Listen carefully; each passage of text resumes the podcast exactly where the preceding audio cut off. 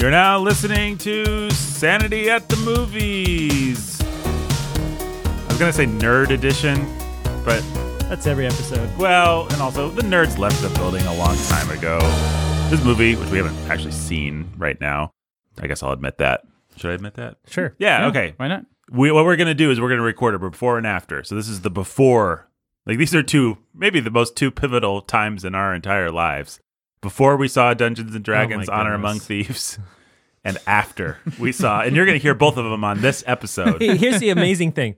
Nathan was just poo pooing the fact that I'm excited about the the next Spider Verse really, movie, and we watched the trailer. Another multiverse story. and he's just like, it's going to be stupid and it's going to be horrible and everything about it's going to be bad. And I don't know why anybody would ever want to go watch it. not an accurate representation. And also, of my let's go watch the new Dungeons and Dragons movie, guys, this afternoon together, and then come record a podcast on it. I'm like Dungeons and Dragons? Are you serious? that is That's about how it happened. exactly what happened. Everything about Spider Verse looks lame. Ritual divorced from coupling, and now, wow, now we have to see honor. uh, no, listen. What I was about to say. Uh, Hey, Spider Man, it looks all right. Here's my fears about the Spider Man into the Spider Verse, which just dropped its new trailer as, as of this recording. I think this episode will have a fast turnaround, so probably just do- do- dropped its new trailer like yesterday or something like that. But overstuffed superhero sequels traditionally this is a problem be it a batman sequel you know like a dark knight rises or even a dark knight to some extent even a batman returns even a spider-man 3 a lot of times when we we feel like we need to have thousands of villains and different plots and things going on and we need to service all these characters this is like a classic second superhero movie problem. And so maybe this movie avoids it completely and is just amazing and awesome and the greatest thing That's since what's gonna happen. Spider Verse one. I'm telling you, that's what's going to happen. but I believe in them. uh, you know they're Awesome. they're slick.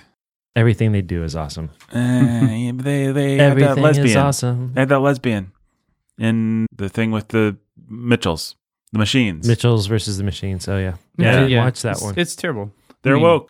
They're, yeah, there will be some woke cat tipping in this, but I bet it'll be minimal in background.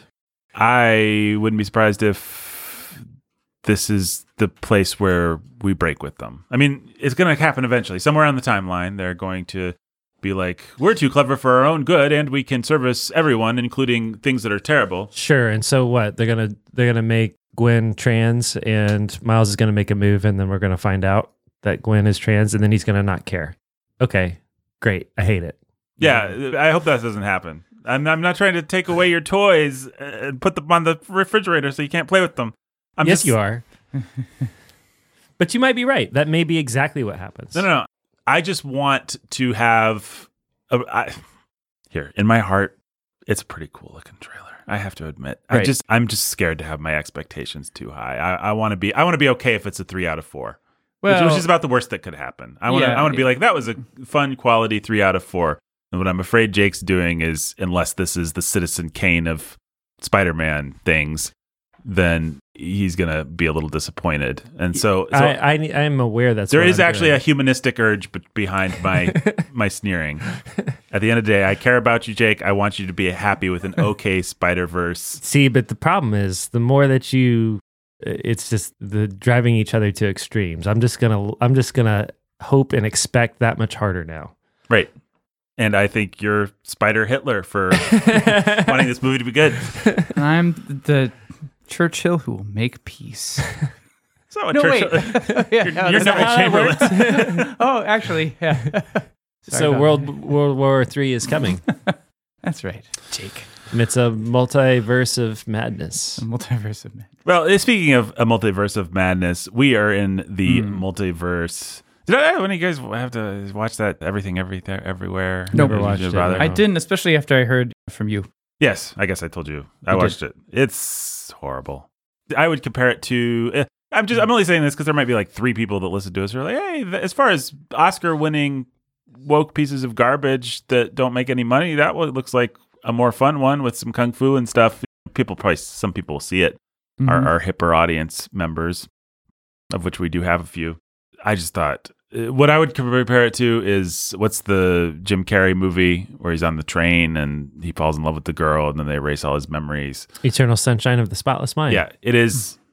Which I I- loved back in the day. I loved it back in the day too. Well, I, I think a whole generation will embrace this as their eternal s- sunshine of the spotless mind. It is Okay. a uh, wonderfully evoked, empty, existential parable about how we should all love each other for some reason, even though absolutely nothing matters. And we're going to really drive home the point that absolutely nothing matters. Sounds great. And it's all subjective, and there's no. And that's I mean, we're going to explicitly like like we are going to state that is the moral of the movie in dialogue. Like nothing matters, so love each other. I mean that is like that's how the movie wraps up. Spoilers. Hmm. Subpar kung fu. The one reason you might be you might have an enjoyable time is just if you have that much nostalgia for what's his face, Ke Quan. I forget what Short his name is. Round. Short round. If you have a nostalgia for the kid from Goonies and Temple, then He's pretty great. he's wonderful and you might just you might actually coast on the goodwill of that just as the oscars coasted on the goodwill of that but really just a, a really empty provocation of a movie and lots of woke garbage and sexual stuff. And i just was not what i wanted it to be. You do wish that marvel could be half even well even 1% as clever with the multiverse as these guys are. Like we Mhm. actually go to multiverses including the one where everyone's a rock. So we just cut to a field of rocks and then we have subtitles for what the rocks are saying to each other.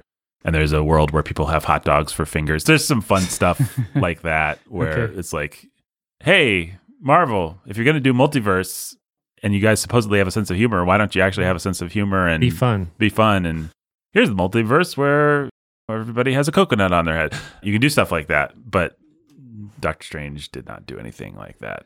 Anyway we've now managed to spend zero time talking about dungeons and dragons. Well, Speaking of the Blue Beetle trailer, looks like we're ripping off Marvel's Iron Man formula slash style, formula style slash- formula, everything, and just saying we're taking this ball. You've lost it. We make no apologies. We're running with it. i mean if we we are could, the new. We are the new Marvel, and you guys suck. i'm all for them doing some version of that i mean marvel deserves it at this point also not that excited about blue beetle Yeah, no. No, not at all. But listen, I'll tell you what I am excited about. The fact that we're going to go see Dungeons and Dragons, colon, Honor Among Thieves, Dawn of Justice, a Chris Pine, Hugh Grant. It's about time we brought Chris Pine into the franchise film outside of Star Trek. Yep. Finally give this Is guy a, a good franchise. Well, I Wonder, mean, Wonder he, Woman. He was in the Tom Clancy franchise for a minute. He was Yeah, exactly. uh, Jack One movie. Ryan in a very forgettable. He was a forgettable. He's been in forgettable things. Like he's been Wonder Woman sidekick. Oh yeah, He's been Jack Ryan, and he's been what's his face, Captain Kirk. Captain Kirk. Would you say that Chris Pine, you know what? I was just thinking, Chris Pine is a lot like Timothy Olyphant. He's kind of, he's either the poor man's Timothy Olyphant or the rich man's Timothy Olyphant. I I think I like Timothy Olyphant better. Yeah, I think Timothy Olyphant might be the rich man's. Timothy Olyphant. yeah, exactly. I, but very similar. I mean, I, I've, I've seen like an episode of his show Justified Mhm. or whatever. He's, He's- he's really cool. he's great. He's great. I have not certainly not watched all of Justified or even that much of it, but I like old Timothy Olyphant. Is Chris Pine the best of the Chris's? I I think he Least hateable of the Chris's. I think he's the most talented of the Chris's and the one who's really But he does not have the most talented agent. no. His the- agent is terrible, or his selection, his choices. He's made a ton of bad choices, or just not really struck gold. But I, I feel like, just in terms of total talent, like he, I think he's a, yeah, I think he's got way better acting chops than any of the three other Chris's. Who are He- the? Th- I'm so Hemsworth, Hemsworth, Pratt, and- and Evans. Evans. yeah. I mean, who would you say has better acting chops? I mean, I think Evans is actually the one of the best Chris's in terms of raw talent, but he's such an obnoxious I just hate him. yeah. Yeah, I mean, Chris Hemsworth is the most likable to me of the Chris's, and he's a bad actor. Yeah, I don't like anything that he's done outside of Uh, Thor. he's good in Blackhat. Never seen it. Haven't seen it. No one has seen He's it. He's just not a good actor. Watch- he's not. He's not credits. great. He's he, if you like his his sort of comedic timing, then you can enjoy it. But really, you watch a Chris Hemsworth movie to look at Chris Hemsworth, I guess. And He has so- star power. Whatever that is. He has something. Hemsworth has yeah, he has charisma. He you want to look at him, uh, but Pine. And, and it makes me sad we don't have like the apparatus that Cary Grant had. That's those kinds of. You're going to be in Yes. some rom coms. You're going Right. to be in some action movies. Like you're Yeah. gonna. There, here's a complete package of things that a charming, handsome, We've built this for you because likable- we want to build on your back. Right. I mean, you wish you almost wish for the old studio days. Like, we're going to sign a contract. We're in the Chris Pine business now, and what are all the different flavors of Chris Pine that an audience would like to sample? And all our best scripts we're pushing this way. Right. Hmm. Exactly. This is our best rom com. It goes to Chris Pine. This is our best action movie. It goes to Chris Pine. This Yeah. is our best mystery suspense. It goes to Chris Pine. Yeah. Exactly. Let's see what he can do. Let's see what he do, and then find a few of those things. Yeah. But these days, it's just like, as I think Quentin Tarantino went on, made some headlines saying we don't actually develop stars because people aren't actually allowed to Have that much power. well, they aren't allowed to have power bait. Like there is some sense in Robert Downey Jr. is the exception, of course, but there is some sense in which people will pay to watch Scarlett Johansson play Black Widow, but will they pay to watch her do anything else? Not necessarily. People will pay for you know, people. People are actually paying for the role. Like the role Right. is that like people like the Hulk. They don't necessarily want to go see everything that Ruffalo does. Right. But then those actors become that. And so Mark Ruffalo is the Hulk and Chris Evans is Captain America. And it's hard to pass that mantle on. Yeah. Chris Hmm. Hemsworth is Thor. And then that translates to everything else they do. So when you go watch whatever that Netflix thing is, Extraction, what you're watching is a Thor movie where they call him something else for some reason. Right. where where he's dour and sad and everyone's murdering each other. I hated that thing so much. I never saw it. I mean, it's got some fantastic action by the people that did John Wick, but it's just It has like a five minute single shot action chase scene that's really cool if you're just watching it from Hmm. a technical perspective. yeah, it's superb, but it's not a story or a character or that you could care about, and it's just so. The thing that I hate most, it's so self serious, and it's just like there's not everything has to be quippy. I'm tired of Marvel quips, but if you're making an action movie, it has to have a certain lightness of touch. It can't just Mhm. be like make a drama or make an action movie, but uh, you can't mix them too much unless you do and you get away with it. And I'm sure we could think of a million exceptions, but generally speaking, I don't like things that take themselves too seriously. Well, Dungeons and Dragons, gentlemen, what baggage? We're, we're just about to, like I said, this is the greatest, the arguably the apex of our lives, if not civilization itself. Mhm. Uh, certainly the apex of this podcast, the before and after of Dungeons and Dragons. So we're about to go see Dungeons and Dragons. You will hear us talk about having just seen it later in this podcast. But what is you, gen- your, your gentlemen's? What is your? How, what is the grammar of this sentence? What's the baggage y'all bring? What is the baggage of you gentlemen? What's the baggage y'all bring?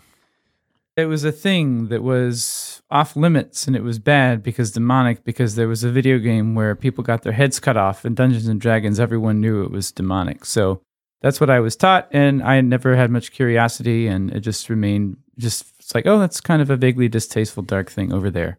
And that was it. It was so much a part of nerd culture that I didn't even know really its name.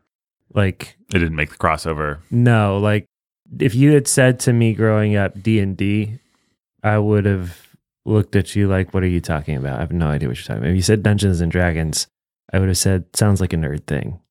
Just Dungeons and Dragons equals nerd, and it's only something that I, I think became aware of even later, like maybe even high, maybe even post high school Right. as a thing or a phenomenon. I was just that far outside of my circle radar box. Just was not. It was just non-existent.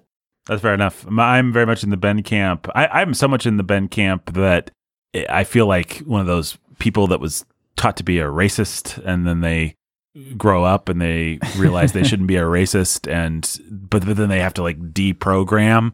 And so they see someone of they see a, a dirty Hawaiian and they're like ah that's a dirty Hawaiian. And then they have the, their brain has to make an, a, a manual adjustment like oh actually all Hawaiians aren't terrible. I kind of feel like that with Dungeons and Dragons because it was so ingrained in me that it was evil and demonic. We were in the Mhm. kind of Sure. Pentecostal e circles that just liked the idea of there being demonic things out there. hiding Um, in trash cans and hiding in trash cans. We were just conservative Presbyterian invisibly attached to people's necks, like right. Frank Peretti. like Frank. Peretti, yeah, certainly Frank Peretti. And so you'd hear these stories of uh, very much like what people talk about now with DMTs and stuff. Although I think there's a little bit more to that. But th- this kid started doing Dungeons and Dragons, and he became so wrapped up in the character that he was playing that he left home and they found him in a sewer, you know, gibbering, or he murdered someone. You hear these different urban legends like that, and you believed them.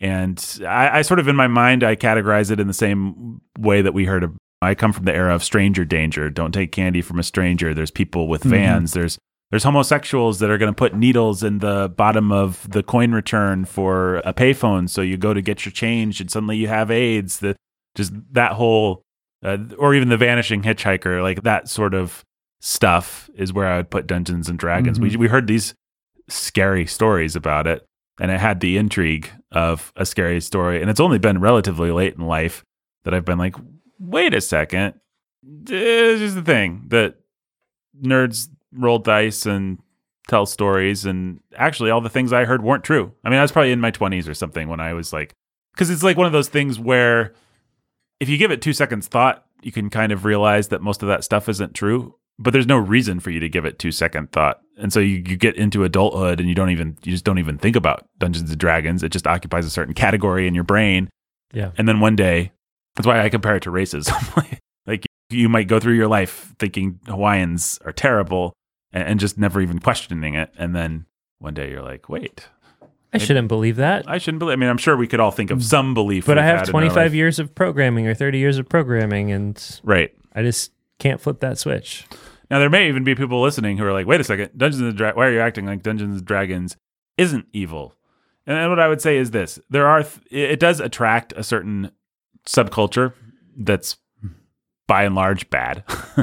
uh, it does attract a community of people who are sexually broken and like to smoke pot. And they're going to tell stories about an occult world where you're in a dungeon and weird things can happen. And Yeah, who on, are- what kind who of into stories do you think you're going to get? But we're talking about sad, smelly hippies in their mommy's basement, not uh, not hippies, but I I'm sorry to do this. I barely even know how Dungeons and Dragons works. I know there's a story master, and each time you can tell a different kind of story, but I don't know. Dungeon Master Jake, if you, if you please, a DM. Like I said, Well, Jake, I'm glad you kind of asked, and or I'm asking how does it, the game actually work? I, I know there are dice and there are cards, and we're making up stories. Well, the Dungeon Master is going to make up a story and, or choose from a book of like published ad- adventures, and he's going to lead people through this quest. And the other players are going to choose a race: human, elf, dwarf, hobbit, or I think they call them halflings, and skills. And then they are going to apportion different attributes number of points to different attributes. So your strength, your intelligence, your dexterity, whatever. So is this the first of these types of the first because because that like Yeah, I've definitely I've definitely had that filtered down into like sure. video games and and other types of Right. things. Yeah, this is kind of the one that it's not that this formula didn't kind of exist, but it's the one that really popularized it, I think. okay. Um, and, and so you have these different attributes, and then most actions you're going to roll some die, and points are going to correspond to the attributes, and so you can fail. And then Dungeons and Dra- Di- So Dragons. every everything from like a Spider-Man game with a skill tree to Yes. Pokemon cards yeah, is Downstream downstream of of this. this. absolutely. The I don't actually know how Pokemon cards work, but it's something like something that, right? something like that. Yeah. The thing that they've realized is your average mainstream person does not want to do Dungeons and Dragons. It does require a degree of imagination because you're just sitting there with paper and maybe a grid, like a little personal board and maybe a personal token so that you can keep track. But what you don't have is, or what you don't have to have, obviously, you can dress up, you can do all kinds of things to spice it up. But what you don't have to have, what's not intrinsic to it, is any kind of visual representation like a board or hmm characters Or cards. or cards like it's all in your head so most of the things that you're familiar with jake that are downstream of this have taken the mechanics and then made them more sexy with graphics, Pictures, graphics. or cards, or cards or video game pixels or Right. whatever. What what I remember, I've done this like once in my life, maybe twice, is that you could do anything you want. Like if you want to make up a Star Wars story that's really cool, and you want everyone to be part of like solving a Jedi mystery, well, you can do that. And that actually, if you want to invest the time in that, it's really cool. Like it takes you well outside of a video game, and it, so it sort of depends on the skill of the dungeon master. Yeah, the dungeon master has to be a good storytelling or storyteller. Everybody has to be there and committed. You cannot have you or you really don't want the person who's better than it all, who's just there because they're everybody needs to be bought in. everybody needs to be bought in. so it's just like full on self sustaining, driving each other down the rabbit hole of this sort of alt world. right. Right. Hopefully with a good plot. Story world. Hopefully with an actual plot with like a terminus and consequences. Again, Right. The storyteller. Well, and then we, you know, you're actually the creating storyteller like have his plot points in mind when he comes mm-hmm. and yeah. where he's taking it. He does, or he everybody. might even take them from a book. The advanced, Okay. one of the D and D people are always putting out new books, as are all the other role playing games. So yeah, he has kind of guidelines and way that ways that things can go. But maybe I've been developing the character of of Rex, you know, So just Sortington. like in, and- in any story, as you you've got your as you're crafting your story, you've got your plot, you've got your characters, but then the characters take on a life of their Right. own, and they the plot changes or things change and adapt to exactly. as things develop. So And, and so we might all we've been like on a thousand campaigns together. We grew up playing this. We have vivid memories of the day that Rex Sortington was gunned down by trolls and the you know like we we are creating a narrative together that that goes through our lives and you can see how that kind of thing can lead to problems. It was a wild exaggeration to say it led to people not knowing the difference between that and reality. I mean, there's a way you could use language to say, ah, people don't know the difference between that. Or like that's what your mom would say if you're playing too many video games. And that is a criticism you could make of it. What we don't, I think, actually have by and large is the propaganda, the scare tactics that me and Ben grew up with, which is that people, Uh-huh. as a matter of course, end up getting sucked into this thing and they don't know that they're not in Dungeons and Dragons Mhm. world because there's some kind of demonic Yeah. Eh, the kinds of people that are attracted to this are the kinds of people that are going to be interested in the occult and interested in telling dark stories, which is why it can go dark. It can become sexual. But there, but as Ben was saying, you can't just do your Star Wars story. Like it, there's nothing intrinsic about the way The these system. games. it's the- a system. it's just a system. It's a way of Yeah. telling a story together. I mean, I would say a lot of the lore. fr- So I've played a couple of video games based on maybe just one based on Dungeons and Dragons lore, and there was a lot of dark, perverse, occulty stuff in it. Right. And so it seems like a lot of the lore that they've published is probably on the grosser edge of fantasy, or at least the darker. Like the no, probably you don't want to be in that story. I know. would say, by the standards of God's holiness, absolutely. By the standards of Game of Thrones, by the standards of Oh, where yeah. dark Yeah. fantasy is now, it's pretty innocuous. It's like the dorky 70s kind of Terry Brooks, all of which was rapey and dark and stuff. I mean, it's fantasy, post Tolkien fantasy has always been problematic, shall we say.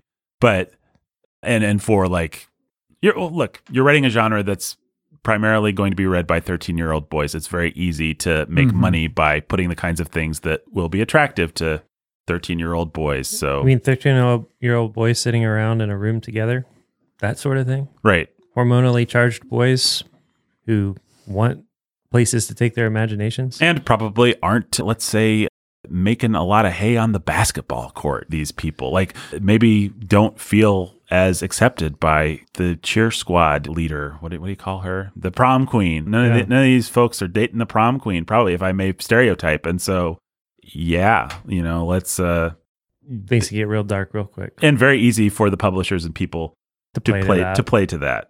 But at its best, it's just a conduit. I mean, just like shared community develops around sports or movies or anything Right. else, at its best, it's just an excuse for the three of us to hang out and tell a fun story together and spend a couple hours laughing, laughing and, and dressing up and being silly and using our imaginations. Um, Mhm. you know, I, I wouldn't have any problem with my my kid getting into some form of role playing if it was with the Mhm. right crowd. It'd be fine. It'd be like sending them over to play video games. or you know. or like reading a fantasy novel. yeah, we're reading a fantasy novel. There are good ones, there are bad ones, there are good people, bad people, but it's one of the Mhm. things. Now, point of personal interest in terms of our connection to this is that Gary Gygax, who is basically the inventor, the father of D and D, our pastor from Bloomington, Tim Bailey, was friends with a guy whose name was Paul Cote. Cote. Uh, Paul Cote, yeah. They went to Northern Illinois University together. And Cote always liked to tell the story of being friends with Gary Gygax. And so there's an old Bailey blog that I'll link to where Cote wrote for Tim a just a his history with Gygax. And it's a really positive I don't know, Gygax wasn't a Christian or anything, but it's just like a really positive view Take. of take on who this guy I, I think I've misremembered this on the podcast before as Gygax having been a Christian, but looking at it again, and I see that I was mistaken. Yeah. So basically, the story that he tells is he's this 13 year old boy living in Chicago and he gets into military board games, Gettysburg, Battle of, the Bulge, and becomes part of a wargaming club in the Chicagoland area. And this would have been, I assume, in the 60s or 70s, because, yeah, this would have been the 60s. So Mhm. he meets Gary Gygax, who's this guy that works in Chicago and is just this really affable man with five children, all close in ages. I'll just read a quote here. Unlike my parents, who I started struggling between each paycheck just to pay the mortgage and provide for me and my sister, for which I am profoundly grateful, Gary and Mary did not own their home, had even less mo- money than my folks, and yet did not worry about money. They spent their time doing what they enjoyed doing. They valued their freedom more than their security. Clearly, they were both not uptight, part of the great experiment in the late 50s and early 60s of pursuing happiness. And yet they were not utopians. They did not believe that politics would save the world, were not into drugs or any of the excesses associated with the 60s. They were warm, friendly, and hospitable, surrounded by friends, and had a lot of fun. And so Gary was a charming man who had extraordinary charisma. He had a gift for connecting with people. And I found that even people who met Gary only a few times felt that he was a friend. He was a good listener. He was open with any everybody. So the article goes on. I'll link to it. But basically, Gary's just this warm, affable kind of bohemian, and he has all these people over to his home, and this guy and and starts developing this game. And Gary takes basically two things, which which are the kind of role playing formula that's out there, the kind of pen and paper stuff that's starting to ve- develop, and then he combines it with his love of fantasy novels and puts it together and ends up publishing a book, and it sweeps the world in the 70s and becomes a big thing in the 70s and 80s and to this day. And this guy, this was actually one of the articles that made me rethink. They published this in 2008, so this was a good uh, 15 years ago or something like Right. that. Right. It was at the time of the death of Gary Y- Gygax. Yeah, and and I remember, and I think probably even as late as that, I was still kind of had never rethought. So to, to see my head pastor at the time publish a positive art memory of Gary Gygax as a really kind, you know, as the kind of guy, and that in some ways a Christian family would aspire to be. You know, oh, we just always remembered being at their house, and it was so warm and Mhm. friendly, and blah, da, da, da, da, and we played games, and Gary just made you a part of whatever he was doing. That was Gary. That was interesting and eye opening, and I think I think it does sort of underline what is again positive about these things, which is uh, like sports, like anything else, it can be a really fun way to create community. I mean, I guess we could be real grumpy and say it's because the church isn't creating any community for people that they have to associate around dragons. And I suppose there's some truth to that. Yeah, maybe, but also, you know what? Storytelling is fun and part of how God made us, just like sports are fun and hmm part of how God made us. Right. And all of those things provide opportunities for us to build community and form the character of our kids. And Well, Jake, you always Have tell the story of your with other grandpa learning baseball so that Yeah. he could connect with my dad, with your dad. Mhm. yeah, and and that made our family like now to the third generation of baseball family. And Right. it was just like my grandpa wanted a place to connect with his son and who was becoming a teenager and realized he'd been working he'd been working two or three jobs so that his wife could stay home and then he just wasn't available and his son was becoming a man and so he cut back on his work. My grandma went to work part-time and he started coaching baseball. He didn't know anything about it. He had to figure it out. And it was an opportunity to connect and to help my dad become a man and work on his character. And that translated the way that he fathered us as boys growing up and and the way that I raised my sons and how I see sports as an opportunity to build the character of my children and and connect with them. Well, I think it'd be so easy for mm. a, a stereotypical snotty church lady to say, "Mm, you know, why doesn't your dad actually father instead of wasting his time on baseball? And not to to totally miss the obvious, which is that he is fathering through baseball. The point Yeah. of this actually is fatherhood. Baseball is simply A the tool. conduit, the channel, Yeah. the tool. And I think you can think the same way actually about the way yeah, that and this is the way that we think about all kinds of dumb things. It, the Industrial Revolution has robbed us of all kinds of natural conduits for fatherhood. We don't all live on family farms where we work together, where we're out in the fields together, gardening, baling hay, you know, all the types of things that you just have to do to have a sustainable family. right. That's not the world we live in anymore. And so we find these alternative ways of, we explore these alternative ways of building that for our kids. And people are like, nobody's ever done that before. Well, nobody's ever lived in a post industrial revolution world either. And we have to figure out ways to actually engage our kids and love them and shepherd them and father Mhm. them and take care of them. And that our kids should be physical, they should have some physicality. Well, if you live in a suburban neighborhood on a postage stamp lot, you're not going to have a family farm where they're going to be out baling hay Mhm. and feeding the cows and stuff like that. You got to find other things. Mhm. It doesn't have to be sports, but sports is one way that you can do that sort of thing that is communal and allows for there to be all kinds of active engagement with your boys, teaching them their physical limits and pushing them and getting sunshine and exercise and all that sort of thing. And and we're not sitting around the campfire at night telling stories. And people want to want to go nuts about this sort of thing where families sit around telling stories with a, an RPG and, and they don't blink at the fact that they would rather you what sit around and watch They just passively absorb the Pa- stories that Hollywood wants to tell you. yeah you're gonna sit and watch tv you didn't question that right yeah. what has more in common with how people grew up and how people were formed and how stories shaped and formed character Mhm. and of course sto- stories shape and form character in bad ways Sure. But So does baseball. Yeah so does baseball there's all kinds of idolatry and bad fathering that happens on the on the baseball field Mhm. it always comes down to the character of the fathers the coaches or the storytellers Yeah, I mean, you can you could go to a bad youth group and be corrupted there too. I mean, it turns out anything can be used. The key element we need to remove is fun. It's fun. Just get rid of that. Be serious for once. Nailed it. Nailed it. Well, Ben, I mean, you love board games. I suspect, I just suspect your your kids are under one years old, but I just suspect some of your fatherhood will be accomplished uh, vis-a-vis the channel, Yeah. the tool that It'll- is nerdy board games. It'll games. be hard to avoid it for me. It'll be hard. And some sure. of the fathering you've done of children in our church has been through that. Some of your pastoral True. work is through that. And so, I mean, my, my wife was bemoaning the, or, or just asked the question yesterday, like, ooh, our daughter can scroll, our daughter's two, she can scroll around on a phone. Do you feel bad about that, Nathan?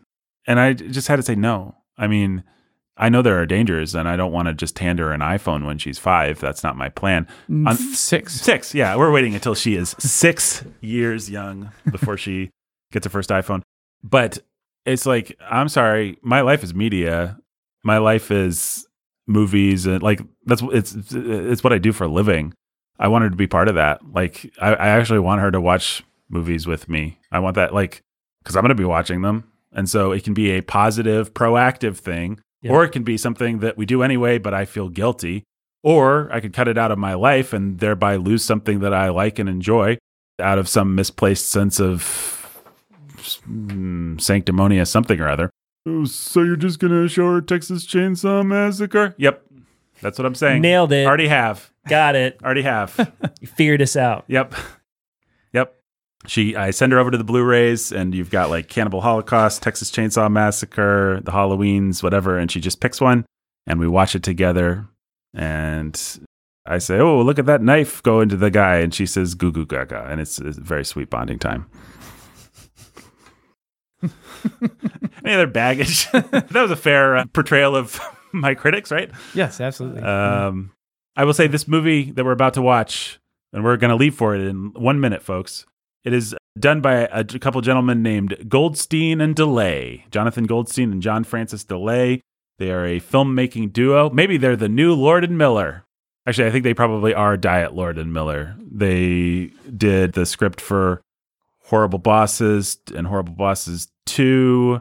They directed, they actually received co writer credits for Spider Man Homecoming. They did a movie called Game Night, which I know some people liked. I never saw it. They were on Flashpoint for a minute, and then Flashpoint became The Flash with, and was, they went another direction. Oh yeah.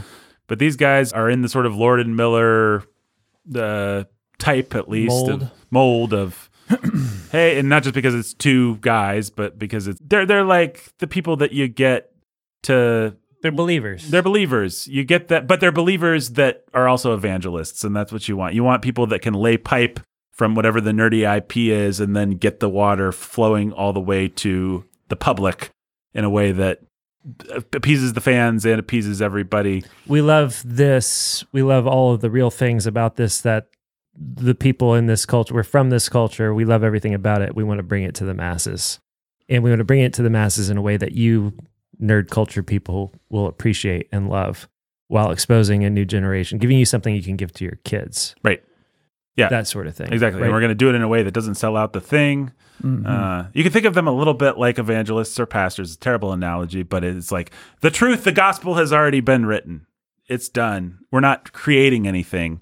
We're just figuring out how to bring it to a new generation of people. And so we're always navigating the space between being true to what is, but also giving it to a new generation. Terrible, terrible analogy. But you can see why I thought of it.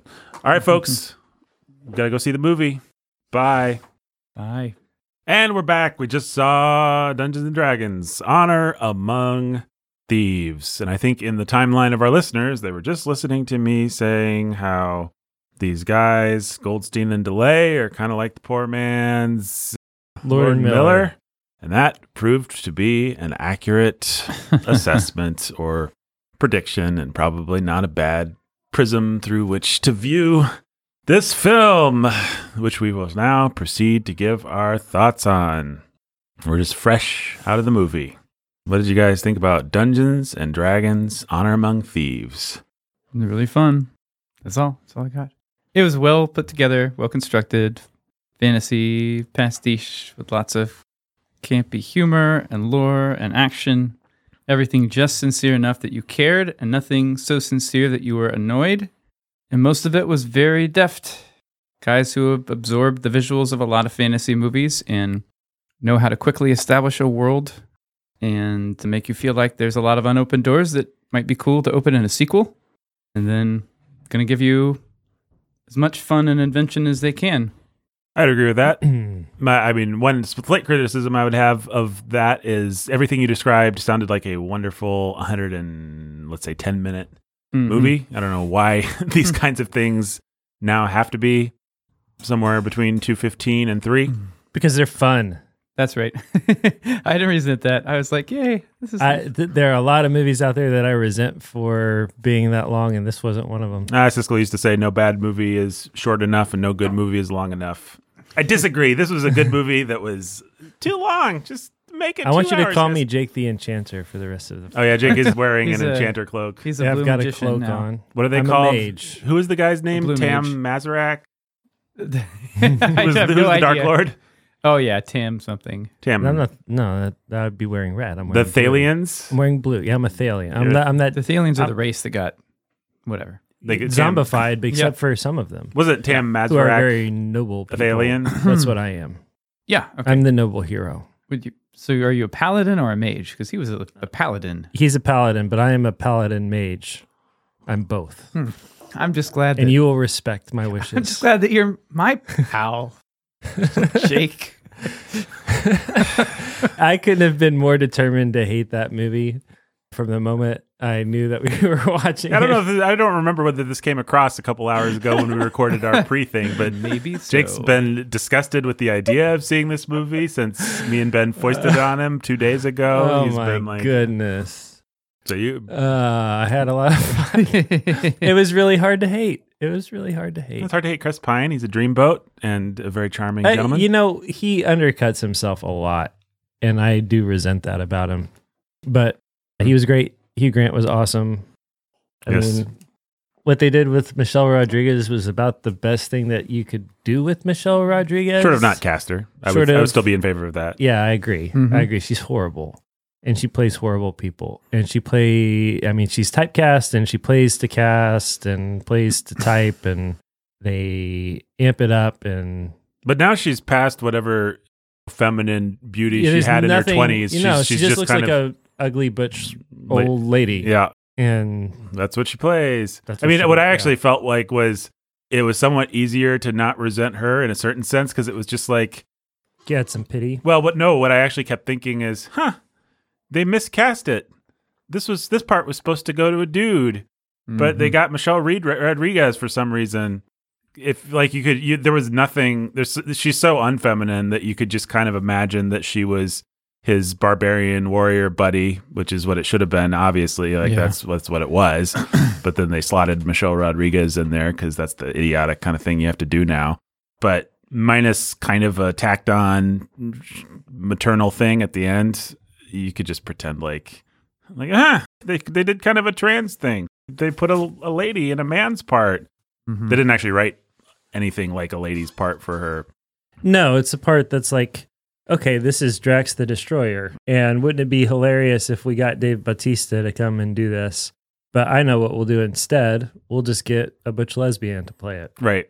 Well, and that was that everyone hates. And, then we'll use her. We'll, we'll also make her a mom figure because Yeah. we can. but but vaguely, but Vague- but vaguely, yeah. even we're not going to spend a lot of time on that No. because and uh, every time, every second that we do, we're going to undercut it by the fact that she is completely unfeminine and not anti-maternal. Right. Mm. So The other girl was actually m- probably my favorite, at least the most fun character, the like druid, The, the druid lady. Oh yeah. She had her her power, her little action scene in Act One was fun. Oh yeah. Really cool. she got to do Mhm. a lot of fun stuff. So, I mean, there is actually a way to have a lady in a movie like this. And then and we had an evil sorceress, as misogynist males were all about evil, bald sorceresses floating through the air and having to be defeated. Well, if it wasn't that, it would be an evil male sorcerer, which is patriarchal. So but see, there was a patriarchy because there was an evil Uh, male, male right. sorcerer behind the evil female. The sorcerer- evil yes, female yes, who was sorceress, using- Sorry. Yeah. her. Well, they called them all wizards. They didn't Mm. even give it a sexual Right. distinction. Right? Red So wizards. they're all the, wizards, are the red True. wizards. True. I think so. not witches and wizards, just wizards. Just wizards. couple a couple important things to say about this movie. I think I liked it probably a little less than you guys, but I liked it a lot. It starts with the like the very beginning. I'm like, yeah, this is the kind of movie I like because it's like people, you know, horses going through snow, pulling up at a big tower thing. And then about five minutes in, I'm like, uh, I hate this movie. Yeah, not even five minutes in. The minute you get to Chris Pine and Michelle Rodriguez in the in their because they do this lame thing. Even minus the sex politics of it all even if you even if michelle rodriguez was played by a man it's just still just a lame lame lame trope Bas- Yep. basically there's like the big hulking monstrous dude and you're like ooh he's so scary and then he gets cut down to size really easily Chris Pine's going to be sort of laid back in the corner saying, I wouldn't do that if I were you. And he's going to hit on the girl, and then Mhm. the girl's going to beat the crap out of him. yeah and that's just even just such a lame. But even even Mhm. without the girl, it's just like I'm what a tiresome. So I was just like that's your opener. That's the getting the audience invested thing. That's like okay. and introducing our heroes. if this is Lord Miller light, then man, uh, there It's is ultralight. it's ultra light. Yeah, this is Michelob, Michel Miller. it's Michelob Zero. Michel, yeah. Mhm. So then I was like, uh, and then the movie kind of took duels. That's what you and then the movie took yeah it- that's what i was worried about. But then the movie took a little while to work on me. But it's one of those movies that ends so well both in the, the last act is just a lot of fun and then the last scene is really fun and and a real crowd pleasing kind of you go out of the theater with a big smile on your face.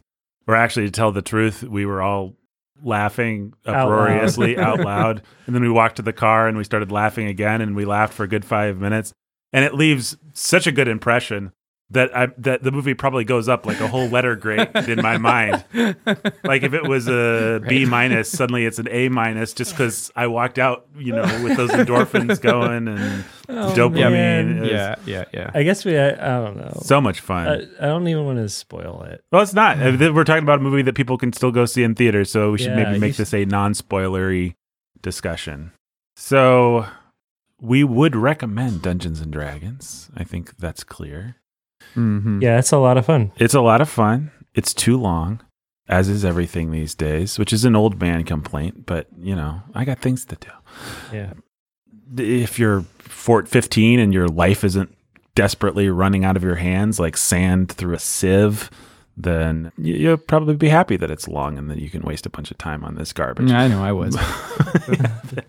it's too long. It's a little too, too long. There's some emotional beats that don't work. It's not as good as like a Lord and Miller. Like it is. Mm-hmm. So the Lord and Miller formula is what? Like we're gonna take, we're gonna build a solid genre story Yep. with solidly mapped out emotional beats, setups, payoffs, things that everybody can invest in, fathers, sons, whatever, that kind of stuff. And Yep. then we're gonna put our insouciant sense of goofy hipster humor on. We're gonna twist some things. We're gonna be a little tongue in cheek, but we're gonna mostly stay true to the formula. We might wink in a couple of places, but those places where we wink are gonna be. uh, uh, We're never gonna be sideways to the material. Right, we're gonna we're gonna make things as goofy as we possibly can and as hip as we possibly can, without ever actually burning the audience's ability to invest emotionally. And uh, Yeah. across, or what's the actual Spider Verse movie that we've seen called? Into the Spider Verse is the best example of that sort of thing. I mean, it's just it is brilliantly done.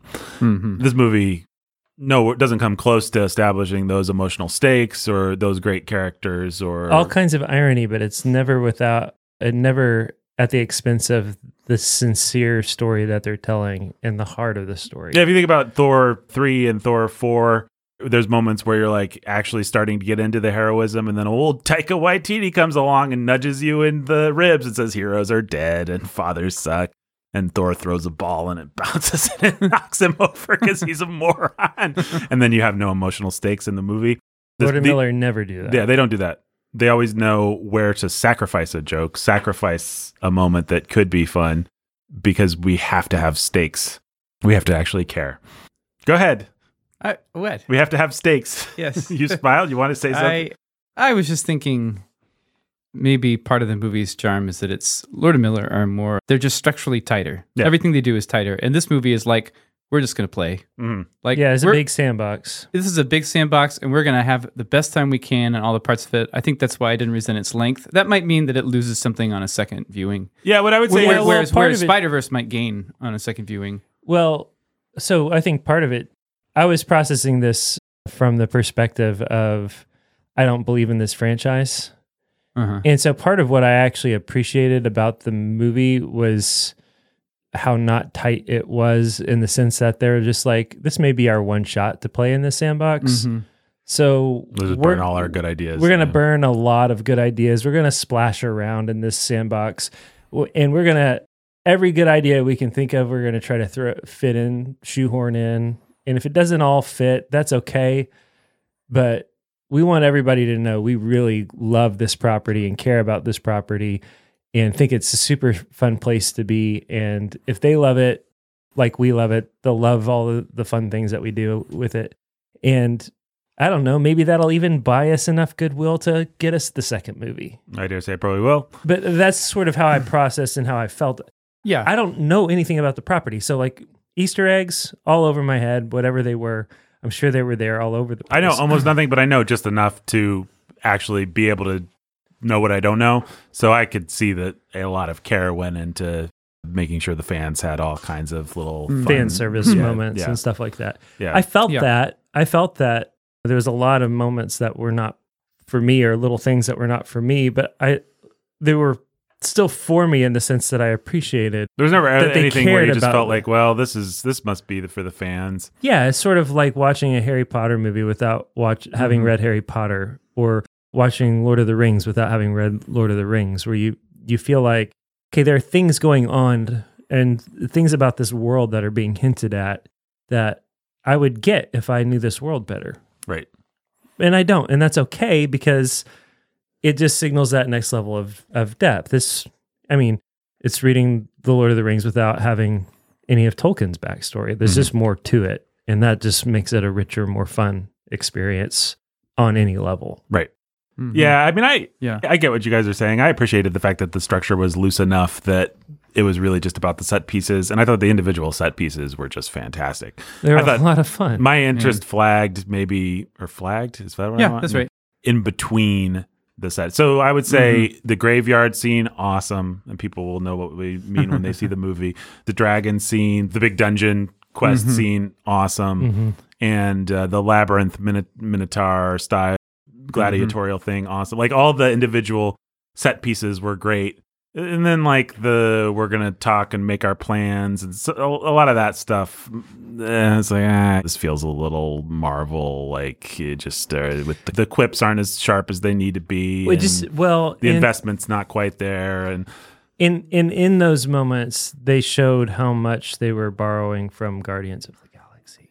it really made me think maybe Guardians of the Galaxy. Hmm. Guardians of the I Galaxy is such a good movie for world building and for character introduction. It's just a masterclass in and, and all it's doing is like what the Magnificent Seven, you know, any put together a team movie does. But James Gunn did that really well, and it's pretty clear that that's this generation's template for okay, we got to introduce a bunch of characters and get them all together and make a found family. Like this is how you do that. And yeah, and then you're gonna hit a lot of the exact same beats. And if you're the minute they ti they tip their hand pretty obviously to that early on, I felt like even with the breaking out of prison stuff, I, I just felt like I was in a Guardians movie that was in a different world with a different mm-hmm. s- set of characters.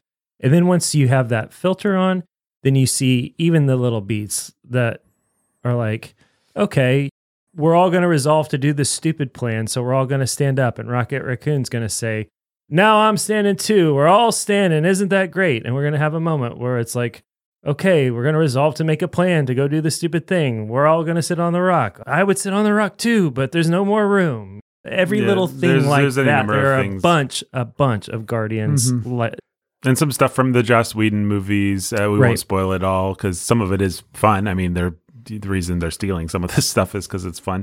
so They'd probably say they were homages, and that's that's fine. yeah, I mean, the death of a certain important villain character felt like such a rip off of Mhm. something that happened in a Marvel movie. That although it was again fun, It was very It fun. was fun. um, It was cathartic. It was well earned. but It also, earned, but but- also, man, Come on, guys. come on, come find a different way to do that. Like you, you could do the same, and I don't want to give it away, but you could have the same uh, audience effect, the same sort of joke, With but a little more creativity than just doing the exact just doing the exact same, same thing. thing. So and then, and then we had a character. We had two characters that had kind of the Drax. They take things literally or don't understand colloquialisms or Right. some of that.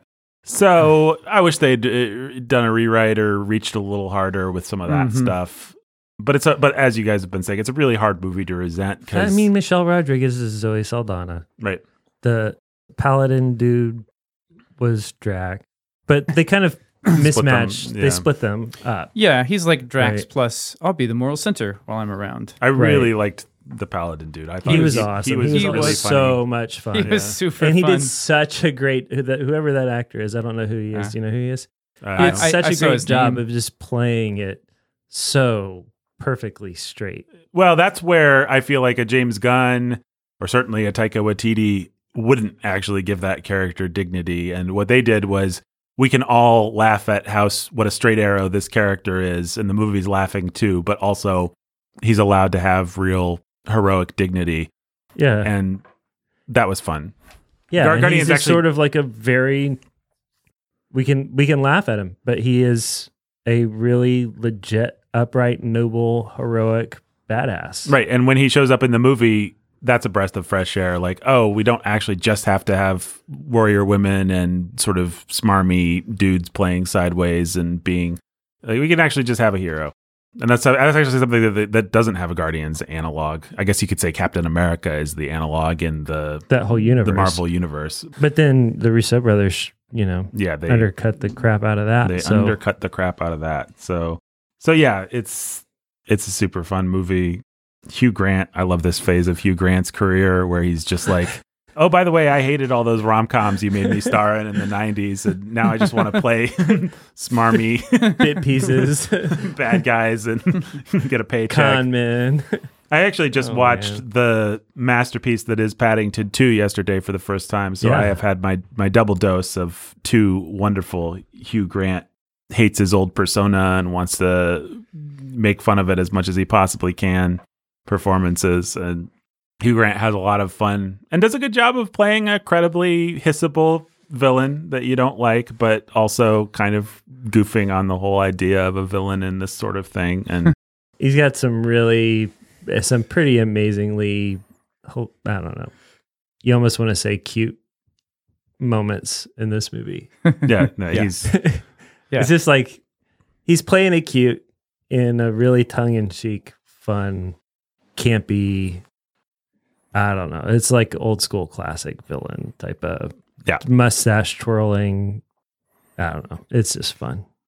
Yeah, it's the kind of thing that Spielberg and Lucas were so good at. Can, can we have a character that plays sideways to the material and plays sincere with the, ma- you know, Mhm. this guy is a despicable bad guy that we can all root against, and he's got enough of that. But it, it was also like Hugh Grant on screen, just in his relationship with the audience. Hey, it's me, it's Hugh Grant. I shouldn't even be here. You know, there's I managed to work my way to the top through the charm that everybody around me seems to hate. That's like his character. Uh-huh. right. And I know it. So, yeah, it was good. It was fun. Yeah. I mean, just for interest, I guess uh, I can make other criticisms. Just so, So we have more to say. so we have more to say. Yeah, sure. Uh, I do miss a. Uh, Siskel and Ebert always said, and they are obviously my guiding star when it comes to criticism. If you haven't figured that out, I only quote them every episode, one way or another. Criticize the movie they made, not the movie you wish they'd made, which is good criticism, good good advice. You can't just say, "Well, I wish it would have done something totally different and aimed to be something." But allow me to do that. A little sense of wonder, maybe a little sense of fantasy, sort of otherness and wonder, just a sprinkling more. There's a smidge maybe with the villains, evil red zombie dust. There were things about the. I wish I, we knew, I knew the names of any of these characters. I have- That's kind of a fail. Couldn't tell Yeah. you one. But the paladin guy, Zinc. Xenk, he was hinting at other things. And when they went into That- that, that dungeon and that- met the dragon, that's right. You had some stuff just even in the set design, in the CGI little environment that was, oh, this is kind of old and cool. And Mhm. Yeah, Tells a story. these like little things that are coming out, and they look beautiful. Like you'd want to touch them, but you also know that you probably shouldn't touch those things. Uh-huh. And and he talks about you know when he talks about his wife, he's like, there consider that there are planes of existence, and you'd be pulling her from her new life. It gave a whole sense of this Mhm. other worldliness, layers to yeah, this universe that had some I thought some did a nice job of presenting a sense of wonder about the yeah, there were moments like that. I just, but they were small. I feel Yeah. like yeah, I was never, as we talked about, into Dungeons and Dragons, but I certainly read some fantasy books from of that vintage, you know, the seventies, eighties, nineties fantasy books, and I certainly would see the covers at the library and stuff. And anytime you see a like a painting of a guy walking into a dungeon with a torch and a sword, and and you if it's a good one and it makes you want to read the book, you kind of have this feeling of ah, what would it be like to be an adventurer in a dungeon? What would your soul kind of stirs with deep dark dungeons and mythical creatures and far off lands and all that kind of stuff is kind of what draws you to Dungeons and Dragons or anything like that in the first place. And that obviously wasn't a major factor even in their thinking as they No. put together this movie. And I think that's No, that's you're too not bad. gonna if you're gonna like if you're looking for any moments like you would get in the mines of Moria, right. Mhm. none of that's gonna happen. What's gonna happen is you're gonna be in this mines of Moria like place, but you're just gonna find your excuse me, you're just gonna find yourself there. And then you're gonna think, this is Dungeons and Dragons. It's about time a dragon showed up, and then a dragon's going to show up, Mhm. and that's going to be the thought process that happens. It's just going to be like it moves you from one thing to the next without sort of pausing and giving you space to think about the mystery or the wonder or the any sense of foreboding. There's not a lot of stillness or, you know, Yeah, space, expanse, even visually. It's very crowded. So you're not going to be like, I mean, Peter Jackson does his dopey, you know, zo- zooms and swoops and things like that, but he also gives you, Mhm. you yeah. know, You don't that have to, sense of We've criticized the way he does it a million times, but at least he wants to do. everything is you- big or overwhelming Mm-hmm. or we're really small in this great big world and there's a lot going on here and let's just pause and take some of this in none of that happened I mean, they, Peter Jackson literally they're going to include the scene where Gandalf says, "We may risk a little light here," and then, "Ooh, we're in Moria. Look at these big pillars." And then immediately a threat presents itself, and we're done with that. But at least you have that moment that moment. And if you take the templates that all these kinds of modern movies are taking from, if you think about Star Wars, if you think about Indiana Jones, what's so great about those 80s brats was that they they knew how to do that. Mhm. Star, Wars, Star Wars plays completely sideways to the material the whole time. It's one big joke and yet you feel the power and the allure of the Force. You feel the evil of Darth Vader. You feel the ancient evil of the Emperor. The Raiders of the Lost Ark is probably the best example because there's Yeah. almost nothing that's particularly serious about that movie. But the power of God that looms over the movie and the power and the ancient kind of quality of the Ark is so present. And, and maybe that's just they hired John Williams. yeah uh, But i was as you were talking i was wondering same thing but you hire John Williams and then you have a few scenes where things slow but, they, down. but they don't actually have anything to represent that in this movie Right. i mean the helm is maybe the closest thing Right. that you could have, but they don't build lore around the helm. If there's any lore, it actually comes around the guy who's guarding it, Right. Mhm. right? And the place that he puts it could have all of that, but they it is sold short on if we're comparing it scale wise to anything that you're going to find in Lord of the Rings or the Ark of the Covenant or in in in Raiders or you know even the Force and Or Spider Verse, even I think creates an urban environment that has its own. I mean, it's not exactly the same, but it has a sense of place, a sense of you're grounded in a world that matters, and you're evoking some a time, a place, an ethos that something like this, and something like most of the Marvel movies that it's kind of taking its template from, don't actually do. I mean that that is the maybe the big charge actually to bring against the whole this whole school of filmmaking is that it's just not really about anything at the end of the day. And I understand somebody listening might be screaming, Nathan, they did not set out to make a movie about anything. They set out to make a, f- a fun time at the movie. Okay, great. We've said it's fun. I and it I is said, a fun time at the movie. and I prefaced all of this by saying, Mission accomplished. criticize the movie that they made, not the movie you wish they'd made. But I just thought, hey, it would have been nice if they would have made a slightly different movie. I mean, I think Spielberg, Lucas, people like that prove you actually can make a movie like this that's just barrels of fun, but also is connected to something that humans fear or desire or Mhm. want that goes a little deeper. Even something as kind of pathetic as Temple of Doom is at least connected to a sense of satanic darkness that we can all tap into and feel something about. yeah. And and this movie it just doesn't feel like we I think it, it to me it feels as much like a moral failing of modern movies in that we are such a sort of woke androgynous Mhm. to state definitively that this is a societal fear or this is a societal desire is to risk alienating people. So I think there's actually a moral quality to the fact that we don't tap into deep fears and desires. It you know the stuff of it was right there Yeah, it's Be- close. because General Zod's what's his name? the bad guy, No, Maz Tabarin. starts or- with a Z. Xenk. Xenk. Xenk's parents were zombified and turned against him. Mm-hmm. yeah, I thought that scene came the closest. And we had if we had just lived a little bit more and allowed a little bit more of the horror of that to sink in before moving before hinting at it and moving past it, you could have done a lot of that the work that you wanted it to. It might have made it a little less family friendly. family friendly. And that's certainly almost certainly what they were thinking. And even if the makers of the movie weren't thinking that, Hasbro sure was. Yeah, who have their name prominently displayed at the top of At the top and the bottom. Yeah. Presented by. Hasbro. And then at the end, the very first thing that comes on the screen before credits is Hasbro. Yeah, there's two production houses. There's not some movies will have like 10 of them. There's this is Paramount and Hasbro, I think are the two. They are definitely intent on you knowing if you want to play this game or go further in this property, Hasbro. Yeah. Mhm. You walk away knowing Hasbro. And I mean, that had to have some impact on certain aspects of how the story was told without question, Well, the right? zombie scene So- in particular felt a little actually weird to me because I was like, because there's a jump scare and you expect something PG 13 but scary to come out.